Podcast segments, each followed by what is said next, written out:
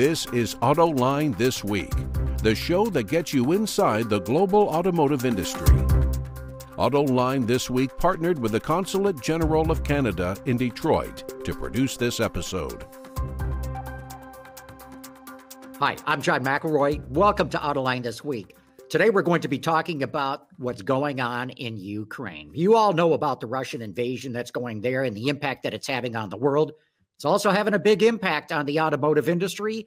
That's what we're going to be talking about today. Joining me are Joe McCabe, the CEO of Auto Forecast Solutions, and Justin Cox. He's the director of global production at LMC Automotive. Great to have the both of you on here right now. Justin, let me start with you. You're based in Europe.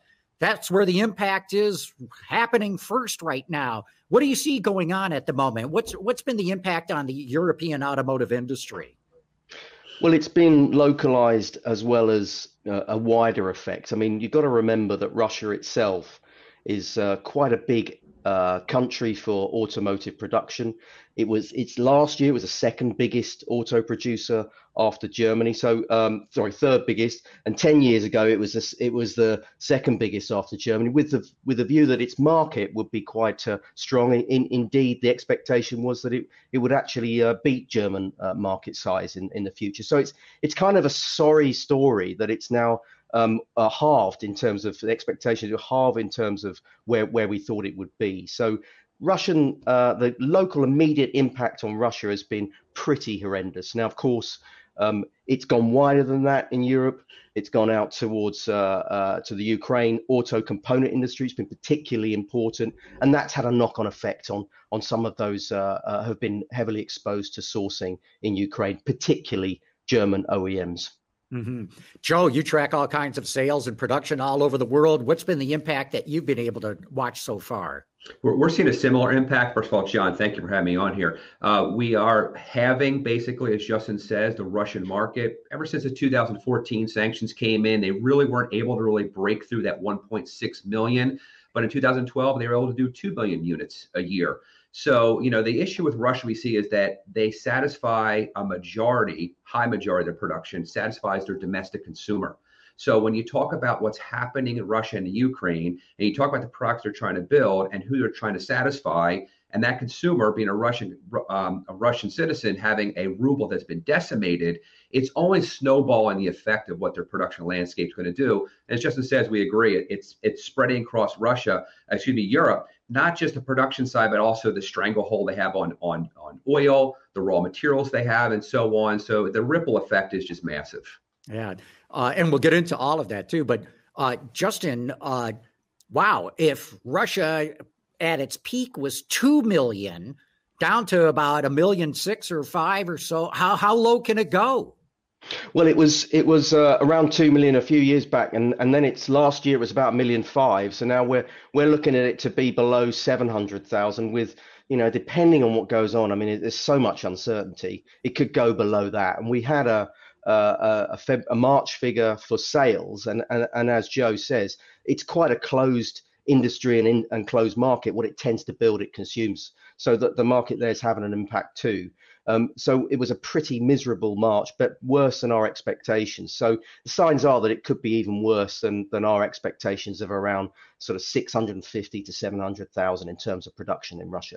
Mm, wow, that's a massive drop. Yeah. Joe, who are the automakers that are most affected by this? Uh, Renault Nissan is by far the biggest one there. I mean, by a factor of three, uh, or Hyundai and things of that nature. So they're sort of caught in a crack. It's a the Togliatti plant is a really important plant for them. It's a massive size plant. It's a lot of their production landscape.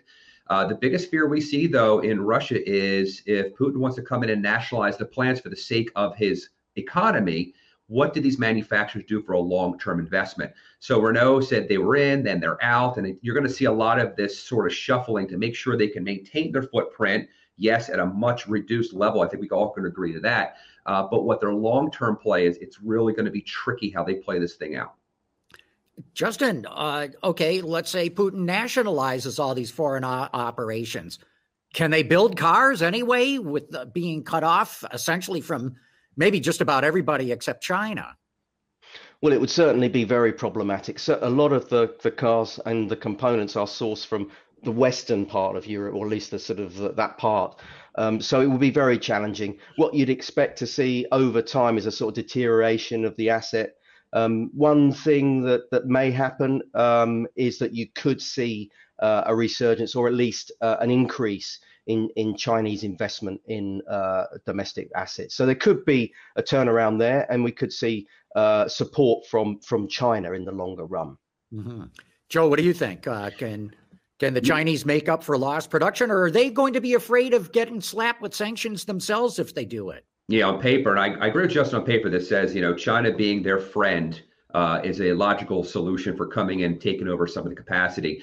I'm a little concerned that they want the optics not to be so changing off of them, uh, off of Russia and onto them. You know, the next shoe to drop potentially is the whole China and Taiwan conversation. And everyone's sort of saying, well, when is China going to get more influence? When are they going to help their friend out? I think they're trying to keep arm's length away from the situation. If they came in as the shining white knight and they basically said, we're going to take over the capacity, all of a sudden that that optics changes and includes uh, China in the same conversation of Russia. I think China wants to stay out of the conversation. I can see that potentially coming in a little bit, but taking over full force and, and production from other Western European manufacturers, I think it's going to be risky for them.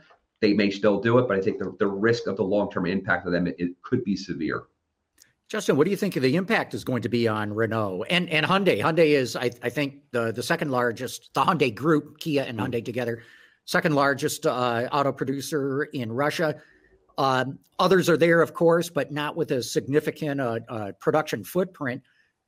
What, yeah. what, what's your analysis of what's going to happen with Renault and Hyundai there? Yeah, I mean, um, Renault Nissan have got a big presence, as as Joe was saying. Um, about 40% of output last year was was just down to them. So they've got this big investment. So they're well invested in in the region. So it's a significant uh, hit if they walk away. Um, you know, it, we're not completely sure that they will walk away. I mean, again, there's so much uncertainty that, that, they're playing a kind of wait and see approach. They were going to make an announcement about uh, their, their, future plan at the end of last week. That kind of was postponed or delayed. So, you know, maybe this wait and see approach will continue until perhaps they see um, uh, reducing of this political pressure, maybe a ceasefire, a troop withdrawal, or, or even a, a, regime change, you know, in the future. So all things could play out. So maybe um, they won't have to decide right now, and it, it, it could take some months uh, breathing space. Joe, your input, uh, Renault, Nissan, and, and Hyundai Group uh, looks like they're going to have some massive write-offs in their future if things don't get back to normal. Yeah, I, I have to agree with Justin. It's a wait and see. Every day something new. Every day some news comes out that says maybe the Russia's pulling back. Maybe there's some sort of conversation going on. As more sanctions pile on, we're just trying to find the right sanction on Europe because obviously the sanctions aren't really uh, stopping them in their tracks. So I think everyone's playing this wait and see. Automotive's glacial has a glacial speed to it. We all know that. So when we're talking about planning out vehicles that aren't going to start being produced for three years from now, making that core decision to shut down today I don't see them doing it. I see them playing on the fence, saying yes, they don't support the actions that Russia's doing it, but we still, as a company, are you know we're a public company. We're, we have shareholder value to satisfy. I see some write-offs come in the future. I just don't see wholesale moving out. I see some sort of waffling in the decision. Mm-hmm. Justin, I, I, I, have to admit, I never knew that Ukraine uh, produced anything automotive. that's one of the things that's come out of this whole war is I become aware there's at least 20 different automotive suppliers there, and it looks yeah. like wiring harnesses are are the big loss for the European auto industry right now. Bring us up to speed with what's going on in your Ukraine or had been going on production wise and and the impact of that getting cut off. Well, I mean, the Ukraine, you're quite right. I mean, it, it has a sort of c- crucial niche to the automotive supply chain in Europe, building these wiring harnesses, very labor intensive, and it's got a very low cost base. So it was a, an ideal location in, in a stable situation for much of German automotive uh, industry to support to source uh, uh, its wiring harnesses from there. So you know that was the, the key exposure. Um, and with the interruption, a lot of it has just been a logistical interruption of just everybody originally was fleeing the country, and, and that, that really gummed up the, the supply chain as well. Um, there have been some movements for Ukraine to restart production of wiring harness, but I mean, it, it, whether it's truly sustainable, it's got to be high risk there. So I think um, that the focus is really trying to uh, target resourcing activity. And and obviously, as as as most uh, listeners will know, resourcing activity can be time consuming. I'm sure they're fast track, tracking these sorts of things, but you, you know the the validation, the tooling required for additional capacity elsewhere all takes time. So uh, it, it, won't be an immediate fix. Uh, so the situation in Ukraine will at least go on for a, a few weeks or, or not months. Justin, the last I looked, I mean, there was uh, you know a couple of handfuls of assembly plants in Europe that have been uh, affected by this uh, loss of wiring harnesses. As you say, it, you just don't snap your fingers and start making it somewhere else. What are these car companies doing, and how fast do you think they can get these wiring harnesses back into production? Well, the once the inventory's gone, and obviously, like we've seen in many of the supply shortages, once that's gone, uh, they don't really have much uh, opportunity uh, or option rather than to, to to, sh- to shut the facilities or at least slow the build rate. So we've seen that certainly in the in the last few weeks and months. Uh, and in Germany alone, we've seen numbers. Uh, I, I, think the last hit disruption against a benchmark was around 170 odd thousand units lost. Uh, so there was quite a chunk of uh, downtime uh, that was associated with this lost uh, component. Joe, how do you think these automakers are going to be able to find new sources for wiring harnesses and where? Yeah, I mean, you know, Justin's point, talking about this very specific product, it's going to be difficult because of how Ukraine was selected for their low cost, high labor intensity of building the products. Look, I think there's a bigger story here. I think that it's another example of a heavy reliance on just in time manufacturing, on picking one jurisdiction or one specific tiered supplier to manage all of something really critical. Uh, and then when when pandemic hits or crisis hits, how they're left basically holding a real problem in their hand. So I think we're going to see the result of this is just another uh, action of where we have to reevaluate the whole supply chain you know, if hindsight being 2020, uh, you know, uh, 2020, maybe there should have been more uh, storage and, and, and of wiring harnesses having a six month backlog in, in, a, in a warehouse somewhere. Doesn't make any sense at the time because they're heavy, they're, they're cumbersome, they need space. But right now, boy, that sure makes a lot of sense. Uh, we had the same thing with chips, COVID with absenteeism and, and, and sickness it's just another example how the entire evaluation of the supply chain at every manufacturer truly needs an overhaul. But do you think that the industry really can uh, abandon just-in-time production? I mean, six months of wiring harnesses, no. yowza! You need massive warehouses to store all that, and that's just the warehouse or, the wiring harnesses. If you're going to abandon JIT, uh, you're going to have to have all kinds of inventory everywhere, and as you know, the reason the industry abandoned that approach of having lots of inventory is number one, it definitely impacts quality in a negative way. Mm-hmm. And then you got the carrying cost of all that inventory. So do you think they're really going to abandon that? I think it needs some sort of hybrid approach. I think the idea of having secondary and tertiary things in place that when this happens, you could reappropriate to other locations in the world or a secondary or, or third supplier that's going to pick up the lag. But having this idea of having massive cost reduction on part volume because you're picking one source or one supplier is fantastic at the cost equation when everything is humming smoothly. When it's not humming smoothly, we saw with chips, heavy reliance on Taiwan other regions where they're basically everyone's got their hand out. And now we're seeing them reevaluate, okay, should we should we get more back into looking at our supply and vertically integrating? Should we have a more Delphi Visteon approach? I'm not saying that's the answer in the future. I'm just saying that there's a I think there's a, a evaluation of good times and bad times and finding some sort of hybrid in the middle of saying how do we weather all the storms, good or bad. Do you see that happening, Justin, of automakers changing the way that they source and procure components? Yeah, I mean, it, as you said before, it, it's quite a slow moving uh, beast. Um, but I think, you know, to avoid um, these these kind of events, you do need to improve your risk management and you just have to have a better transparency or better view of what's happening in the supply chain so you can identify where your risks lie. And therefore, if you do have that improved knowledge, you, you can uh, beef, beef up inventories where things are looking risky. So you don't constantly have to hold uh, massive inventories of, of everything. You, you can you can select them when when's required. Yeah. Joe, let's go back to Russia for the moment. Uh, it's been uh, a major source of very critical raw materials for the auto industry platinum, palladium, uh, aluminum, nickel. And I just learned this today, even pig iron, you know, which is uh, part of the uh, the automaking process here. Mm-hmm. Uh, what do you think is going to happen there? Well, what kind of advice would you be giving automakers?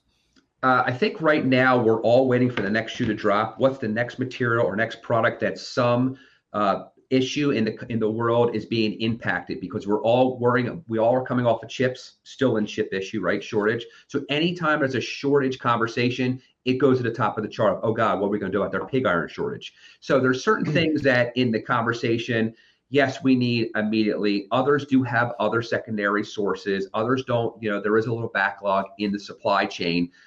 But the problem is, if we're having the same conversation six months from now, it's going to be crushing again. So it's identifying the, the shortages, whether they're minor or not, whether one or two or 10%, and identifying your uh, the secondary and tertiary paths now. So we're not having this, boy, if we only learned from six months ago conversations about, hey, where, where are we going to go to pig iron in the future? Or where's our neon gas going to come from? Or where's our plating going to come from? So I think they're critical issues. I don't think they're going to be crushing the market as chips have done uh, because of their commonality for every vehicle in the world. There's other sources, but it is a glaring topic because it's just another example of a shortage of key product coming from a disruptive area. Yeah, Justin, love to get uh, your input on this too. How do you think automakers are going to deal with having to go to other sources, non-Russian sources for all these materials? Well, I, th- I think uh, already you're seeing um, you know price rises and, and, and, risk premiums being feeding through into the market. They come off a little bit, but still, nevertheless, the trend and trajectory is up. So um, you know OEMs will have to manage that, and I think whilst um, there are these really kind of um, uh, enduring problems of, of potential shortages and, and calamities, if you like, supply chain calamities. I think we've got to remember the, the, the issues surrounding affordability and that this will be passed through and, and how that really plays out uh, within the marketplace. Are we getting to the stage where um, uh, the, the, the individual buyer um, it, it, cars are becoming too expensive and therefore maybe the mix of the the, the cars that are being on offer um, is going to change, and that will have consequences for profitability at the OEMs too. So there, there's all those things, and of course, with with a rise in in in prices and costs, it starts to question certain business models as well within the supply chain. So you might see some fallout because it's not economic for them to to construct or build, or or it just pushes them under because they're not receiving the right uh, value. Um, so the, the, what this does, I think, is just another layer of disruption and increase in inflation, which adds to another level of supply chain risk, unfortunately. Joe, what, what's your thought in this? I mean, long term, you know, uh, we, we don't know how this war is going to go. We don't know how anything is going to get settled right now. But do you think automakers are rethinking how they source these raw materials out of Russia? Do you think that long term there even if things get resolved and let's say even there's a regime change they going to look at russia a little bit askance as maybe not a reliable supplier in the future yeah there's two paths and you uh, the regime change is an important one if regime change depending if it's positive obviously is going to really impact how they're going to uh, reevaluate their relationships having more friendly relationships hopefully because we hope the regime change if it happens is a positive one for the world um, so that's a, obviously a good one, but we don't know how that the the odds of that happening are very very low, unfortunately. Uh, yes, they're going to reevaluate their whole supply chain and how they work with Russia. You know, this is a this is a now problem, but the long term optics of working in Russia and the investment risk uh, and the instability it creates that that can't be something automotive manufacturers can support, knowing that we all agree automotive works at a very very slow pace. We can't fix today's problem all of a sudden it's fixed. We're trying to fix problems for the next 5 10 20 years in automotive right now. So yes they're going to be looking at other regions that have low cost high value supply. They're going to be looking at other resources. You know this is where they're going to really evaluate their supply chain. You know unfortunately vehicle manufacturers got two avenues to make their money up punish the supplier with, uh, with better costs which they can't because it all has to follow through or raise the prices on the consumers both are going to happen unfortunately We don't see the manufacturers dropping the price of the vehicles for the sake of getting these vehicles out to market, especially in today's climate where it's a more build to order strategy. So the whole thing is a is a moving target right this second. But the fluidity of really looking at your looking at your markets by the risk of management, as Justin brought up earlier, is a really key factor, not just a fact of what they can supply, but how they can sup- supply that for 20, 30, 40 years. Joe, Justin raised a good uh, a good uh, issue here: affordability. I mean, even before all of this stuff happened, people were complaining that car prices were getting to be too high. That was triggered by COVID and the chip shortage and all. What's your read of the situation? Are we just going to price a lot of households out of the market? Was that me or Justin? Sorry. Yeah, that, that, that was to you, Joe. Oh, okay. Yeah, I, I apologize. Yeah, so I, I, look at this way: the whole the whole model's changing, right? Where COVID has taught us to wait, and, and when we wait, we do a build to order strategy. We go to dealer, we go online, we build our car, we pay sticker right now. Not a lot of money on the hood these days. So we're being trained to, if we want something desperately, you will pay for that. We've seen Tesla raise their prices if you want an EV. We're trying to tell people move out of ICs go to EVs, but there's no EVs to buy right this second. Even if you want a Tesla, you got to wait four months. So these costs are not coming down. Even if you subsidize it, even if you give tax rebates and all that, there's no incentive for a manufacturer to reduce costs. Manufacturers have one key audience, the shareholders to support. That's their key audience. Everything else is secondary. So as long as they can say our per profit price, our per profit per vehicle is up, even if we're making less vehicles, and the shareholders respond in kind, they're doing their job. So there's no prize right this second about raising prices. And we're just going to see 60, 72, 84 month loans come out of the new standard out of this thing. And it's going to be the, the, the new norm we play in, unfortunately, using that cliche a lot these days. Justin, uh, you know, we've seen the European market be very, very weak. Uh, we, we saw a big drop in the SAAR in the US last month. Uh, what do you see happening here? I mean, you, you raised the issue of affordability. It, hmm. it looks like this could be a, a serious problem for the industry long term. Well, I think so. I mean, it, it, at the moment, there's two things. If you've got the, if, if you know, at the moment we've had production well below uh, demand, so we've got this sort of gap, and and once you get this situation where demand perhaps starts to approach supply, uh, and then that means that some of the purchasers won't be prepared to pay, pay for the high-end products or the richer mix products that they have been. Uh, then that calls into question at the lower level of production volume, you're not then generating the same levels of profitability. So then it becomes a big problem for profitability for the OEMs moving forward. And then, of course, there's another layer on this, which is the shift towards electrification. It, it, we've seen the rise in nickel, lithium, and all these uh, very important uh, uh, raw materials for, for battery electric vehicles, particularly batteries. And we've seen um, that, well, the, the, the, idea is that battery technology and batteries uh, become cheaper in the longer term. And at the moment, it's pointing that, that it's going the other way. So the, the shift from um, ICE based products to, to electrification has got to be under a threat because of the affordability issues of and appeal of battery electric vehicles, particularly in Europe and, and, and elsewhere. Joe, I, I get your updates regularly on the impact of the chip shortage on the industry. Uh, it's it's not encouraging. And and one of the things that I learned is that Ukraine is a major source of neon gas, which I didn't know before is critical to chip manufacturing. What can you tell us about that? Yeah, so far we're not seeing the impact of neon gas to the fact that it's physically uh, uh, impacting the manufacturing. There is a sort of a, an inventory of the gas needed at the chip manufacturers. But again, it comes to that idea of we're saying this today on April 6th of 2022. If we're saying this on July 26th, 2022, where is that going to be? So the idea of knowing it's a, a critical uh, component, the idea of knowing that obviously we're going to have a hard time getting Ukraine, this is the proactive approach we tell people go out there and find those secondary sources. It is not a light switch moment with neon gas where all of a sudden, if you have two days down, all of a sudden you're, you're you have a, a the, the, lines of, of chips being turned off. That's not the impact we're seeing right this second. But we are preparing for the unfortunate inevitability if we are having this conversation several months from now. Yeah, you know, when the chip shortage hit about almost two years ago now, everyone said, oh, it'll get solved in a year. And when that didn't happen, they said, oh, yeah, you wait 2022, everything will be back to normal. When's it going to get back to normal, Joe?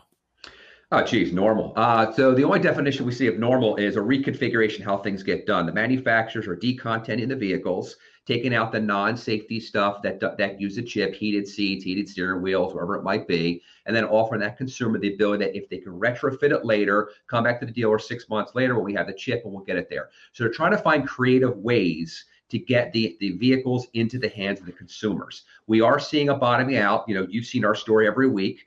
Uh, we are, you know, looking at 12 million units of impact of, of, vehicles since the beginning, 7 million lost vehicles, and there's more coming. We're not out of the woods, but we do see this idea of we're still calling for a Q4 flattening, let's call it, where that flattening is a combination of, of manufacturing uh, capacity coming back on board and and and turning a, a positive note for automotive manufacturers in addition to the creativity they're doing with vehicles and decontenting them. So those two ideas, although they're slow, are probably going to be have to work in lockstep with each other. It can't just be all of a sudden we're waiting for chips and getting chips out. There's going to be some creativity in how we're getting the vehicles to the consumers.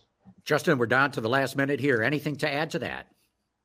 No, I think Joe's done a good assessment there. I, I certainly, you know, we were expecting things to imp- begin to improve from the second half of this year, like so many um, what we've seen is uh, trying to dissect or, or, or, or, unravel or unpick the difference between downtime that's associated with the Ukraine uh, crisis and, and that's down to chip shortages is is quite difficult, challenging. Um, but nevertheless, we've certainly seen um, a pretty poor start to 2022's uh, production in Europe, particularly uh, as as Joe said in the US, US as well. Um, but uh, down to chip shortages, not just down to the Ukraine uh, yeah. situation and wire harnesses too. Yeah, what a time in the industry. I want to thank you both for your time and your insights today. Joe McCabe from Auto Forecast Solutions, Justin Cox from LMC Automotive. Thank you. Uh, I learned a lot. thank you. Thank you, gentlemen. AutoLine This Week partnered with the Consulate General of Canada in Detroit to produce this episode.